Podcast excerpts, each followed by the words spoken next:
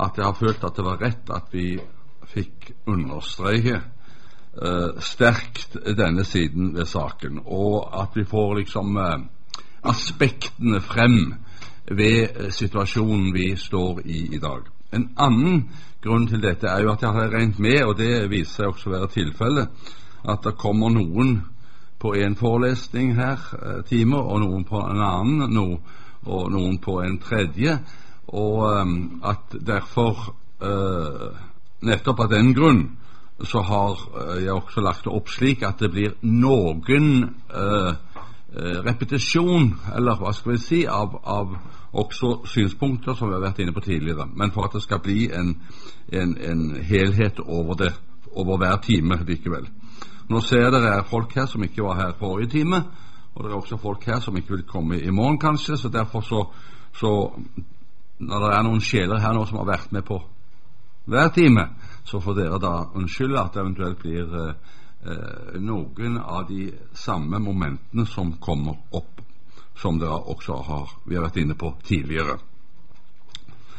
Og nå er det så at svært mange, når vi skal tale om vårt forhold til vranglæren, så er det så at eh, svært mange reagerer jo sterkt mot at det skal være noen strid og kamp i Kirken. Her skal det helst herske fred og fordragelighet. Det er jo en grunntone vi kjenner, og om det kan vi i grunn alle være noe enige om. Det er godt når det er fred og fordragelighet. Men ikke desto mindre så vitner hele Den hellige skrift fra først til sist om at det alltid har vært kamp når den levende og eneste sanne Gud åpenbarer seg og gir seg, seg og sin vilje til kjenne i verden. For sannheten om Gud og sannheten om mennesket, således som det er åpenbart fra himmelen, fra den levende Gud selv, det har mennesket i grunn aldri villet akseptere. Så blir det lett der hvor det skulle være fred og fordragelighet, så blir det lett, lett strid og kamp. Apostelen sier om dette forhold helt fra skapelsen av. For det som en kan vite om Gud, det ligger åpent for dem, for Gud har åpenbart dem det. Det er blitt sagt om hva Gud har gjort. Og så sier han videre, og enda de kjente Gud, så æret de ikke og takket ikke ham som Gud, men ble dårlige i sine tanker, og deres uforstandige hjerte ble formørket. Altså, enda de kjente ham, enda han hadde åpenbart seg for dem, så reagerte de således. Romerne 1, 19 og 21. Så grunnleggende er opprøret mot Gud i oss mennesker at han sier for kjødets, det vil si det syndige menneskets attrå, er fiendskap mot Gud, sier han. Altså det vi ønsker, det vi trakter etter, det er fiendskap mot Gud. For det er ikke Guds lov lydig, og kan heller ikke være det. Og de som er i kjødet, de kan ikke tekkes Gud, sier han. Romerne 8, 7-8. Således har det vært fra begynnelsen av i paradiset, da mennesket gjorde opprør og betvilte Guds ord. Og siden den gang har nok mennesket vært religiøst, ja. Men tro og tillit til den eneste sanne Gud, det har det ikke. Det sier Skriften klart. Derfor sier òg vår evangeliske bekjennelse at etter Adams fall så blir alle mennesker unnfanget og født med synd. Det vil si, de er alle fra mors liv av fulle av ond lyst og tilbøyelighet, uten Guds frykt og av naturen uten tro til Gud. Dette er jo veldig sterke ord om hva vi mennesker er i forhold til Gud. Augustan artikkel 2. Av den grunn ser vi, og det har vi også sett i forrige time, at Herrens profeter de alltid sto i en sammenhengende kamp for den åpenbarte sannhet fra Gud, mot løgnen og mot det gudfiendtlige mennesket. Og hele deres liv var en kamp for den guddommelige sannhet. Det var det de ble satt inn for å forsvare og proklamere. Og da Gud sendte Jesus Kristus til vår frelse, så ble ikke kampen mot sannheten mindre. Tvert imot, den tiltok, vet vi, og den ble hår som aldri tidligere. og den førte vår Herre Jesus Kristus til korsets død. Og hadde ikke Gud etter sitt råd Det er forunderlig og irrasjonalt. Hadde ikke Han sitt råd i kjærlighet og etter sin plan vendt Hans Sønns død om til det gode for oss, da ville vi alle sannelig være fortapt og i mørket til evig tid. Vi vet fra apostlenes gjerninger om den kamp som fulgte for sannheten og mot løgnen, både blant jøder og blant hedninger. Og således har det alltid vært siden for den kristne kirke. For oss i dag, i de nordiske land, la oss holde oss der, så er denne kampsituasjonen igjen en realitet som vi ikke kan lukke øynene for. Og siden siste verdenskrig så har frafallet langsomt, men sikkert vunnet terreng i vår kjære fedreland, og særlig siden abortloven ble innført. I Norge var det for 25 år siden. Hvor lenge det er her? Det er noe lenger siden det her, men omtrent eh, noe sånt, en 30 år eller noe sånt. Siden den tiden så har frafallet fra sannheten som Gud har åpenbart for oss, gått som et ras. Personlig ser jeg dette med abortloven, friabortloven, som et vendepunkt i, uh, i Kirken, hvor uh, djev, de djevelske, onde krefter har fått taket på et menneske. Fordi øvrigheten som er satt, innsatt av Gud til å forsvare det svake mot død og undergang, har, har sviktet. Det har faktisk sviktet en grunnlov for det politiske arbeid som Gud har gitt for staten i det politiske arbeid ved å innføre en sådan lov. Og dermed så er det som en sluse er åpnet, og frafallet er bare blitt større og større. Og det skjer ikke bare ute i samfunnet, men midt i vår kirke, og er nå blitt så radikalt i sine virkninger at det skaper den dypeste fortvilelse og rådløshet i Kirken blant de kristne som ønsker å holde fast på Guds ord. Vrang lære, det er frafallets første kjennetegn. Og Vi nevner da et eksempel hvor de ødeleggende ringvirkningene av vranglæren kommer til å bli meget store for den kommende generasjon. Det er den falsk lære som gjelder kristendoms- og livssynsundervisningen for våre barn. Den er gammel, men slår i våre dager gjennom med kraft. Og Jeg vil da nevne et eksempel fra Norge. Jeg kjenner ikke helt forholdene her, men jeg vil anta at det er parallelt. Vi har nemlig i Norge nå fått et nytt fag i grunnskolen, barneskolen, som kalles KRL, som står for kristendom, religion, livssyn. Dette nye faget det skal erstatte den gamle kristendomsopplæringen, og er bl.a. utarbeidet og tilskyndet av Kirkens egne folk og institusjoner. Legg merke til det. er utarbeidet og tilskyndet av eh, Kirkens egne folk og institusjoner. Folk fra konservative teologiske utdanningsinstitusjoner i Norge, sammen med representanter fra det kristelige politiske liv, som Kristelig Folkeparti, og andre i de, eh, i de verdslige myndigheter. Og dette er en frukt av falsk teologi som ble tolerert i Kirkens midtre i lengre tid. I en sum består dette nye faget i skolen og oppe i Norge. Uh, dens tankegang og ideologi består i den lære at den kristne tro det er noe helt privat som ikke må proklameres i en skole hvor vi nå har barn både fra ikke-kristne hjem og fra en pluralitet av religiøse overbevisninger. Resultatet av denne ideologi i livssynsundervisningen er at undervisningen i kristendom sammen med andre religioner og livssyn skal underlegges agnostiske, ateistiske prinsippet om at alt er like sant. Ingen Dette står uttrykkelig skrevet at ingen lærer har lenger lov til å fremme den kristne tro spesielt. I spørsmålet om sannhet stiller buddhisme, hinduisme, islam, kristendom og andre religioner på lik linje. Ingen lærer, heller ikke den kristne lærer, har lenger lov å si at Jesus Kristus er veien, sannheten og livet til barna. salmesang, andakter, skolegudstjenester er på vei ut. Jeg vet faktisk ikke hvor langt det er kommet her, men jeg vil anta om det er noen andre forhold, så er det samme åndsmakt som er på ferde. Det, dette skjer og er i ferd med å bygge seg opp altså med våre skoler og våre barn i Norge, da, uten at Kirken og våre biskoper sier ett ord imot. Og det er på tross av at et overveiende flertall i vårt folk er døpte og kaller seg kristne. Tvert imot er det teologiske lærere som går for å være konservative. Ved våre konservative læreinstitusjoner i Norge, som, og biskoper likeså, som går eller som, som roser dette nye faget og tilskynder det. Det skaper forståelse og samhold etter deres mening.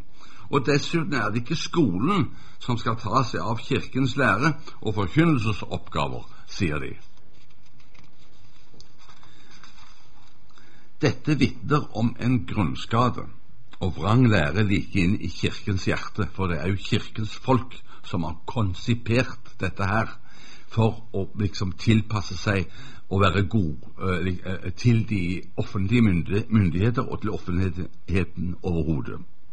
Her har en et ukristelig toleransebegrep og et like ukristelig vidsynsbegrep og undervisningsbegrep kastet vrak på Jesu egen tale. Jeg er veien, sannheten og livet.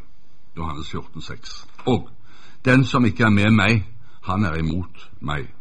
Og den som ikke samler med meg, han spreder. Og dette skjer med samtykke og akklamasjon fra Kirken, fra våre teologiske lærere og biskoper. I realiteten betyr dette for vårt vedkommende hjemme en opplæring av barna våre til likegyldighet for sannhetsspørsmålet.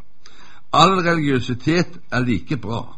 Vi tror til sist på den samme Gud, men vi vet fra Guds ord at sannhetsspørsmålet det er jo avgjørende, og at vårt og våre barns forhold til sannhetsspørsmålet gjelder liv eller død, det lærer Gud oss. Jeg vil anta at noe av den samme ånd også har kommet inn ved de læreinstitusjoner vi har her i Danmark, og også i skolen. I denne alvorlige situasjonen har hyrden forlatt sauene sine som Jesus sier, og overlatt dem til ulvene. Det er det Kirken som har gjort. For Kirken har ikke satt en grense her, men den har vært med på dette løp og fremmet det. De lærere og biskoper og andre som har ansvaret her, de mangler troens brann. De taler fint, men de tror ikke lenger Guds ord, og dette Guds ords forpliktelse. Dertil er de for forfengelige og for redde for sitt eget skinn, for kritikk fra verden og angrep fra ulvene. Det som har skjedd og skjer, er at disse ledere med åpne øyne og uten grunnleggende protester, og uten å kreve en alternativ opplæring, opplæring lar våre barn bli utsatt for en ideologi som over tid nedbryter Guds ords autoritet legger det åndelige liv i skolen dødt og ødelegger troen på Jesus Kristus som veien, sannheten og livet i den nye generasjonen. Og det verste er at de lærer at, de lærer at denne form for undervisning den er rett og tjenlig. Dette er en av vranglærens skjebnesvangre frukter i vår kirke og i vårt samfunn og den er kommet opprinnelig fra de teologiske fakulteter og lærerinstitusjoner. De som har undervist over tid og preget lærerne i denne generasjon, og som så igjen når ut med denne gift ut i samfunnet. Og vranglæren, hva er den? Jo, den er at man sier at opplæring i kristendom, det er noe annet enn forkynnelse. Det er jo slagordet. Den møtte jeg allerede som ung lærer oppe på i, eh, både i gymnas og i lærerhøyskole. Det er to forskjellige ting, sier man. Jeg husker godt en gang jeg sto og underviste, og så plutselig så kommer inn døren, det skulle være inspeksjon fra biskopen, og så en fra Lærerutdanningsrådet, en høy departemental funksjonær, Jeg var nettopp ved at sunget en salme skulle begynne å undervise, så kommer de inn, og så ber de på hver til stede. Så setter de seg på hver sin stol der og så blir jeg undervise. Og etterpå så kommer uh, biskopen de bort til meg. Det er ikke biskopen som sier det, men det er hun fra lærerutdanningsrådet som sier det. Ja, men dette var jo forkynnelse, Valensenstad. Det var jo ikke undervisning. Jeg hadde lyst til å dunke henne i hodet, men jeg gjorde det selvfølgelig ikke. Men jeg sa det at uh, jeg er i Kirkens tjeneste, og jeg underviser således som jeg skal undervise ut fra Guds ord. Så kan du kalle det forkynnelse eller lære hva du vil. Biskopen sa ikke ett ord. De bare takk for seg og gikk ut. Det er typisk. Det er typisk. Sånn er de, disse her lederne. Det som har skjedd Altså, dette det er en av vranglærens frukter i Kirken. Men Guds ord, Bibelen, den lærer oss noe helt annet. Guds ord lærer oss at undervisning i kristendom og Her kommer jeg inn med en sats, en kristelig pedagogisk sats som jeg mener er urokkelig. Og det er at Guds ord lærer oss at undervisning i kristendom og forkynnelse det kan ikke skilles ad. Det sammen. Det er to sider av én og samme sak. Kristendomsundervisning er alltid en proklamasjon av sannheten. Om det ikke er en proklamasjon av sannheten, så er det ikke kristendomsundervisning.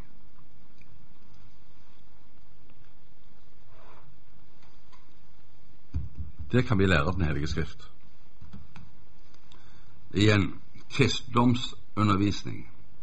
Det er alltid en proklamasjon av sannheten. Ellers er det ikke kristendomsundervisning.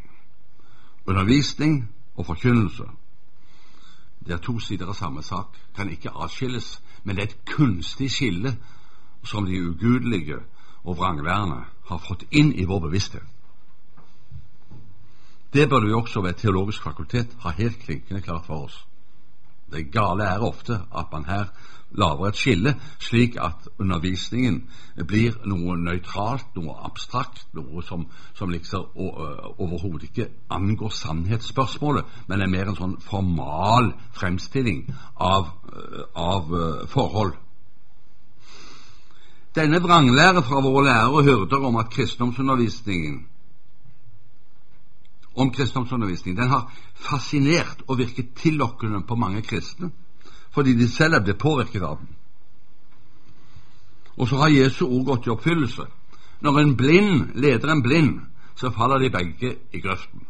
Matteus 15, 14. Men vranglæren har også andre skjebnesvangre følger. Det Gud har åpenbart som sin vilje om grunnleggende livsspørsmål, de både forties, forvrenges og fornektes.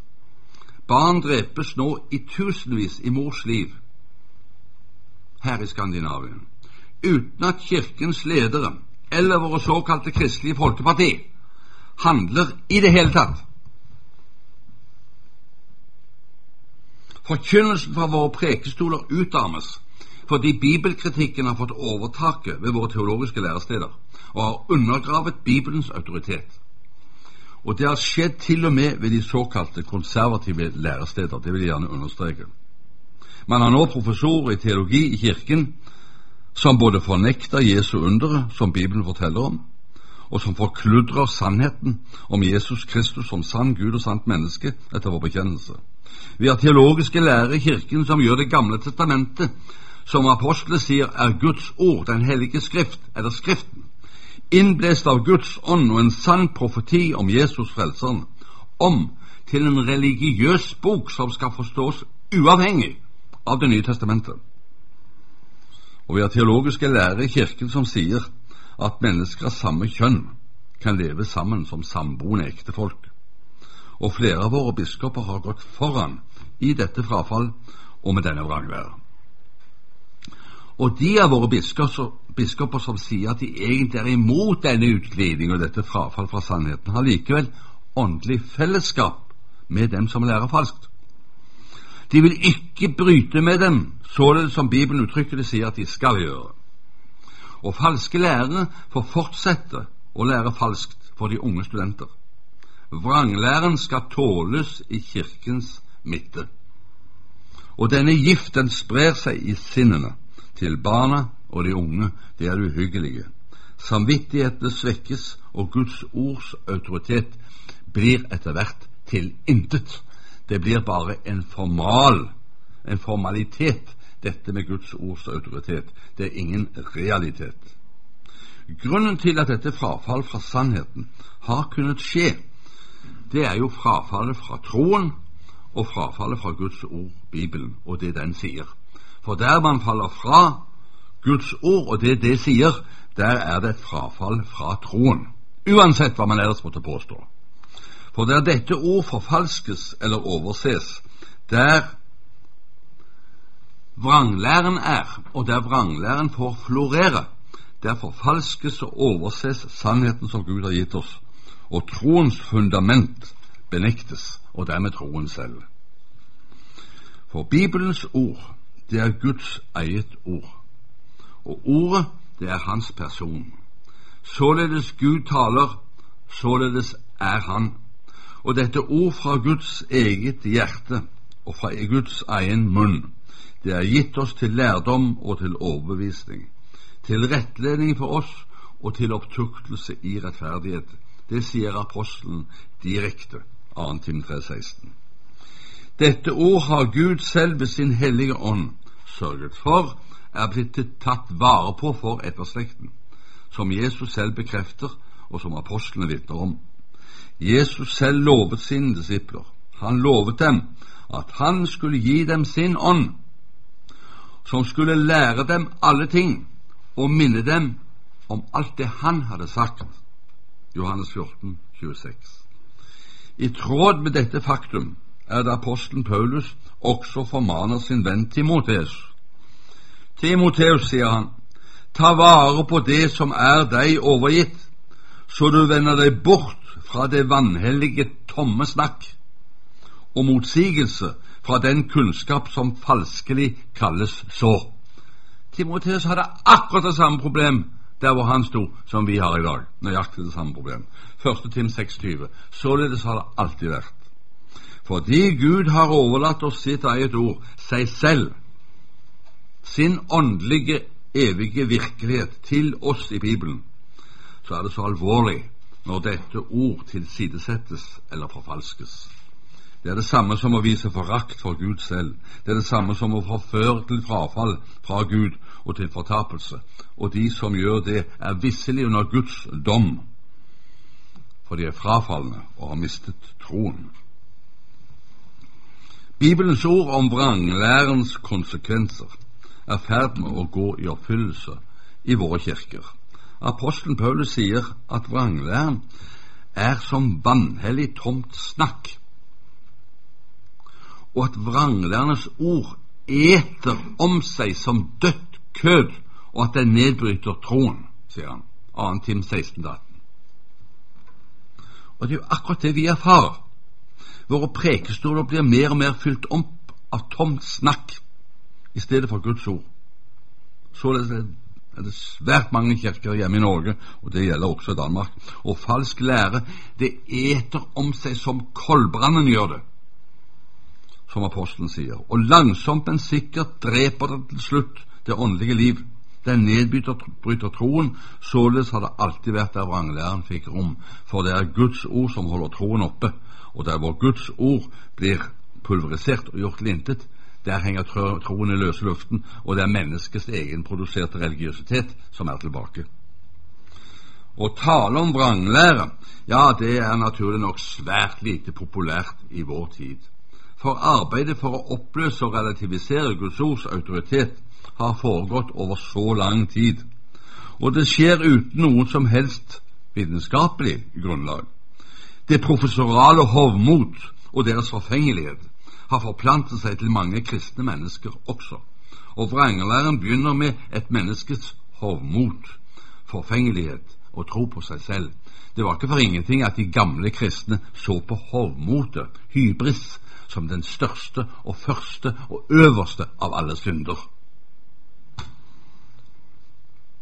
Og denne dårskap den fører med seg at vranglære blir et meget problematisk ord liksom vi talte forrige time om hvordan, eh, hvordan eh, avgudsdyrkelsen er kommet nesten ut av vårt vokabular, og man ikke kan bruke det lenger fordi det er noe nedverdigende i det. Nedverdigende i det. Så er det også sånn med vranglære. Det er blitt et meget problematisk ord i dag. Man skal helst ikke tale om det. Det er så ubehagelig. Det skaper problemer mennesker imellom. For her er så mange spørsmål som man må kunne se forskjellig på i Bibelen, sier man, om om man kunne leve sammen i menigheten likevel. I skarp motsetning til denne utglidning og manglende syn for Guds ords klarhet og autoritet og betydning av at det er klart, og den kristne lærer substans, renhet og nødvendighet, står Bibelen selv, profeten og Jesus og alle hans postler. De står klart i skarp motsetning til denne utglidningen. Bibelen taler Guds eget ord, og det er åpenbart ved Herrens profeter, i Jesus Kristus og ved Hans apostler. Og Derfor kan Bibelen også tale om det er jo det som er grunnlaget for at Bibelen i det hele tatt kan tale om den sunne lære, i motsetning til falsk lære, om opplæring og veiledning, og om overlevering som vi skal holde fast på, og som vi blir frelst ved dersom vi holder fast på apostelens ord, som det heter i 1. Korinterbrev 15, vers 1 følgende. Dersom ikke deres ord var Guds ord, så var det jo ikke nødvendig å tale om en sunn lære i motsetning til falsk lære. For da vil jo den menneskelige religiøsitet i seg selv være noe positivt. Man kunne ikke sette det opp mot hverandre. Så bare det forhold at det tales om falsk gudsdyrkelse, om vranglære, om mørke, om lys, om sannhet, om løgn, om, ly, om, om liv og død, om sunn lære i motsetning til falsk lære, og om en overlevering, overlevering som vi skal holde fast på, det er i seg selv et klart vitnesbyrd om at det er Guds ord som apostlene forkynner, det vi har overlevert i Den hellige skrift, i det profetiske apostolske budskapet. På denne bakgrunn er det at Jesus selv taler om også om forførelser, om sannhet i motsetning til løgn, om lys i motsetning til mørke, om liv i motsetning til død, om villfarelse og vrang lære som fører til Guds dom og menneskets undergang. Det taler Jesus mange ganger om, og klart om utvetydige. Fordi Gud har åpenbart seg ved sitt ord og sin tale, så har Han også vist oss at det er en lære som er sann, og det er en lære som er falsk. Og dette går om liv og død. Grunnlaget for å tale om den kristne lære og om sannhet, det er at Gud selv har talt. Han har talt om seg selv. Han har talt om seg selv og sitt ord. Han har talt om skapelsen. Han har talt om vår syndefall. Han har talt om frelsen i sin sønn Jesus Kristus. Han har talt om troen, om helliggjørelsen, om oppstandelsen, dommen og det evige liv. Det er hans, fra hans egen munn vi har dette. Derfor er det så alvorlig. Og det han sier, det er sannhet. Det er troverdig. Det er forpliktende. Det er ikke noe han har overlatt til tilfeldighetene. Det er det vi kaller den kristne læren. Og vranglæren er alt det som anfekter, problematiserer, fornekter, tilslører, fortier og bortforklarer denne sannhet. Meget eller litt. Grunnen til at vranglæren skal bekjempes av oss kristne, taler Bibelen også klart om. Det er fordi den nedbryter og fører til fortapelse. Jesus apostelen har lært oss hvordan vi skal leve som kristne, og Gud selv har sammenfattet denne lære i de ti bud, for eksempel. Forkaster vi denne lære, så forkaster vi Ham, som har skapt oss og gitt sin Sønn for oss til frelse, og vi er under Guds dom til fortapelse. Guds ord lærer oss også at troen på Jesus frelser oss fra syndens følger og dom. Denne lære frelser når vi tar imot den og har tillit til dem, således som Han har åpenbart det for oss. Den kristne lære er grunnlaget for vår tro og vår frelse, for oss og for våre barn. Læren er det som Gud selv sier. Om vi derfor omtolker, forfalsker eller forkaster denne lære om Guds nåde, så er vi under Guds dom til fortapelse. Det er forutsetningen for våre evangelisk-lutherske bekjennelse enten det er de fellesbekjennelsene vi har fra gammel tid, eller det er den augsburgske bekjennelse. Forutsetningen er hele tiden at det som står der, det er forpliktende. For så vidt det stemmer med Guds ord, er i overensstemmelse med det. Derfor er også den evangelisk-lutherske kirke en kirke som holder fast på læren som noe grunnleggende viktig.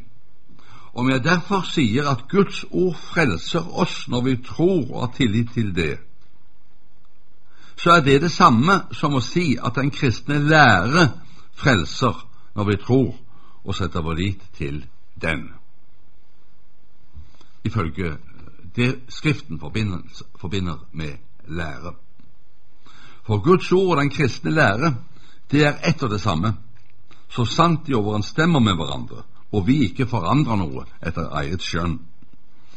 Her gjelder det samme som om læren og forkynnelsen i skolen, f.eks. Det er to sider av en og samme sak. Det er ingen sann kristen lære uten forkynnelse og proklamasjon av den. Og det er ingen kristen forkynnelse uten lære og kunnskap.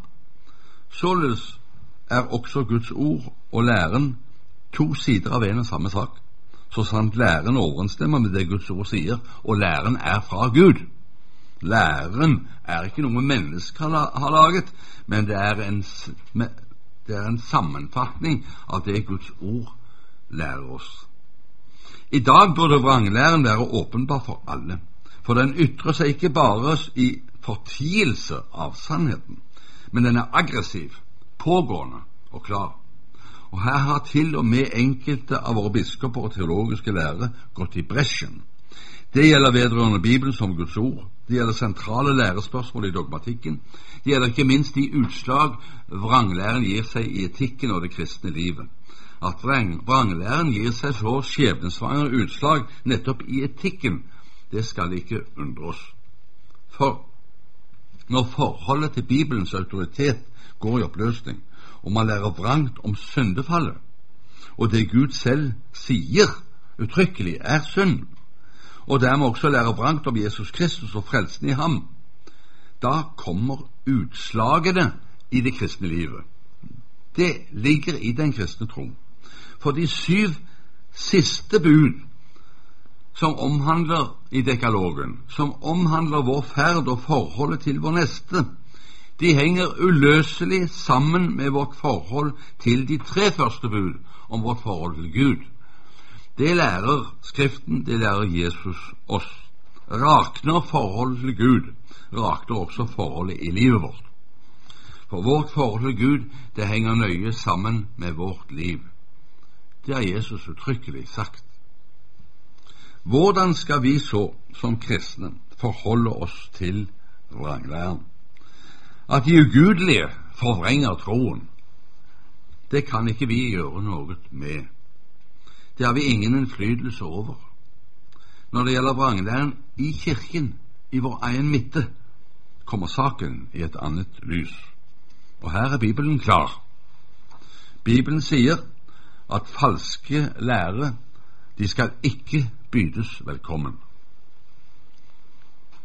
Det heter Vær den som slår inn på avveie og ikke blir i Kristi lære, han har ikke Gud. Den som blir i læren, han har både Faderen og Sønnen. Dersom noen kommer til dere og ikke fører denne lære, da ta ikke imot ham i deres hus og by ham ikke velkommen. 2. Johannes 10. Klare ord. Apostelen Paulus sier, Men jeg formaner dere, brødre, til å holde øye med dem som volder tvedrakt og anstøtende imot den lære som dere har lært, og gå av veien for dem, for disse tjener ikke vår Herre Jesus Kristus, men sin egen buk og ved sin søte tale og sine fagre ord så dårer de de enfoldiges hjerter. Romerne 16, 17, 18. Og til tessalonikerne skriver apostelen, men dersom noen ikke lyder vårt ord her i brevet, da merk dere ham. Ha ingen omgang med ham for at han må gå i seg selv. Og hold ham ikke for en fiende, men forman ham som en bror. 2. test 3, 14-15. Og til Titus sier han, et menneske som gir seg av med vranglære, skal du vise fra deg, etter at du har formant ham én gang og en gang til, for du vet at han er forvent og synder, dømt av seg selv. Titus 3, 10-11. Altså Jesus og apostlenes ord, de er jo klare. Vranglæren skal vi ikke ha noe med å gjøre i den kristne menighet eller i våre kristelige forsamlinger. Det gjelder uansett om vranglæreren er i høy eller lav stilling, uansett om han er overordnet eller underordnet. Grunnen til denne holdningen til vranglæren er nettopp det Bibelen sier om vranglærens gift, fordervelse og farer. Og den representerer egentlig forakt for Guds eget ord. Det er de falske tjenere, de falske hyrder, som løper og overlater jorden til ulvene. Fordi den kristne menighet har forsømt de advarsler og de formaninger som Guds ord gir oss vedrørende vranglæren, så har den fått spillerom og sådd sin gift. Og vi ser resultatene av den. Den virker som koldbrann, og den dreper det åndelige liv. Vranglæren sitter i dag overalt i innflytelsesrike stillinger og er stadig på ferde både i skrift og tale i vår kirke. La meg hoppe over til Norge igjen. I 1920 ble det holdt et stort møte som dere kanskje har hørt om, i et misjonshus i Oslo. I Kalmeiergatens misjonshus, som det er, 1920. Det var en mobilisering mot den liberale teologi og vranglæren. Intet samarbeid med liberal teologi. Det var parolen. De første førte i mange tiår til at Kirken hjemme i Norge faktisk holdt en stø kurs på Guds ords grunn. Ikke uten problemer, men dog. I dag er forholdene meget, meget verre enn de var i 1920-årene. Det konservative teologiske fakultet, menighetsfakultet som det heter, sånn som dette, det ble opprettet i front mot den liberale teologi i denne omkring den tiden noe før. Det har nå selv tatt opp i seg denne teologi og kjemper ikke lenger mot den. De produserer nå selv liberale lærere, og det har smittet i vår stakkars kirke hjemme til presteskaper ut i våre skoler. Vi har ikke fulgt opp det Guds ord taler klart om. I denne alvorlige situasjonen hos våre ledere og lærere, der hvor de svikter, både hjemme i Norge og her, så er det viktig at den kristne, alminnelige kristne lekmann sammen med de troende, prestene, lærerne og forkynnerne, er sitt ansvar bevisst og tar kampen opp før det blir for sent og lysestaken blir flyttet. Og det må skje på tvers av organisasjonene og Man må ikke vente på noen kampparoler fra ledelsen, for de kommer ikke. Parolene skal må komme nedenfra, fra den kristne grasrot, fra det troende folk. Det er der den åndelige kraft og makt sitter. De som har tro på Guds ord.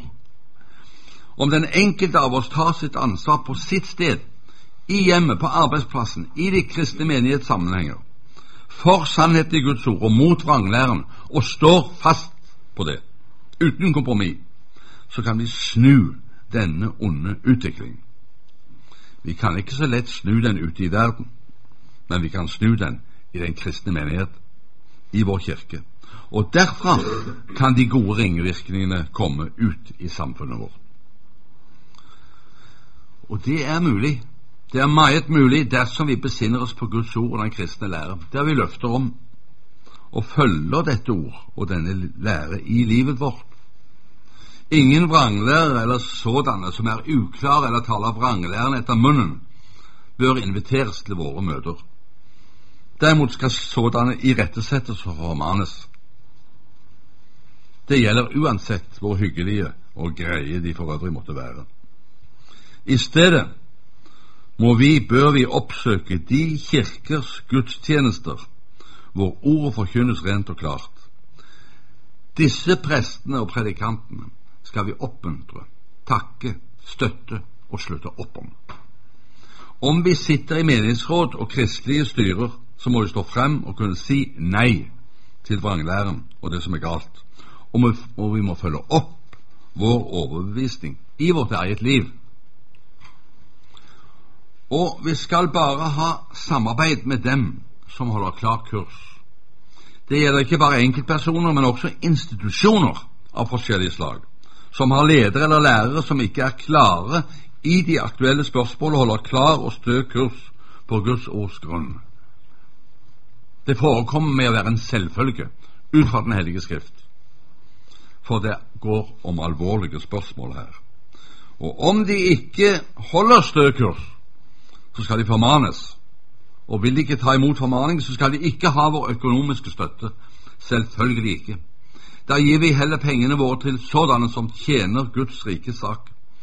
Nå må vi våkne opp og være bevisste i det vi gjør, for våre barns skyld, for de kommende slekters skyld.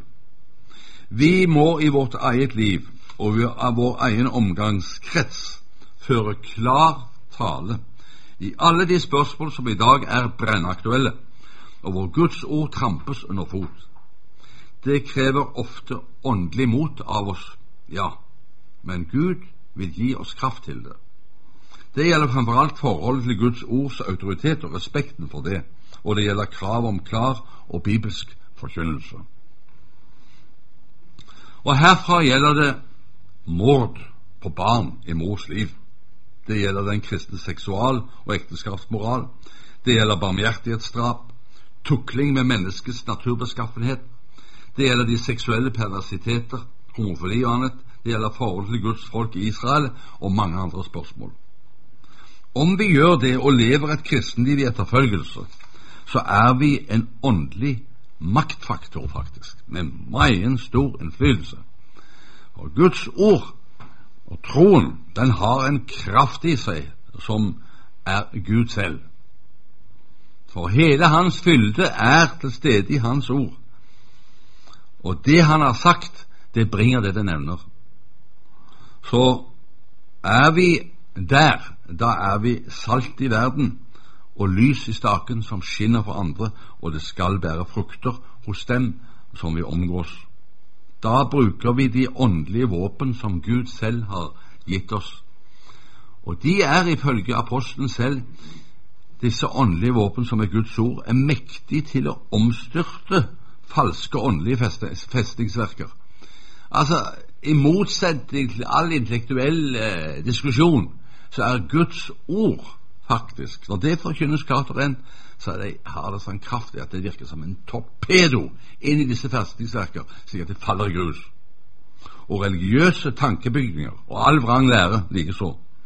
For der Guds ord følges, blir de onde ånder og djevelen maktesløse. Det har Jesus uttrykkelig sagt, og han har vist oss det. Der var vi ferdig med denne timen.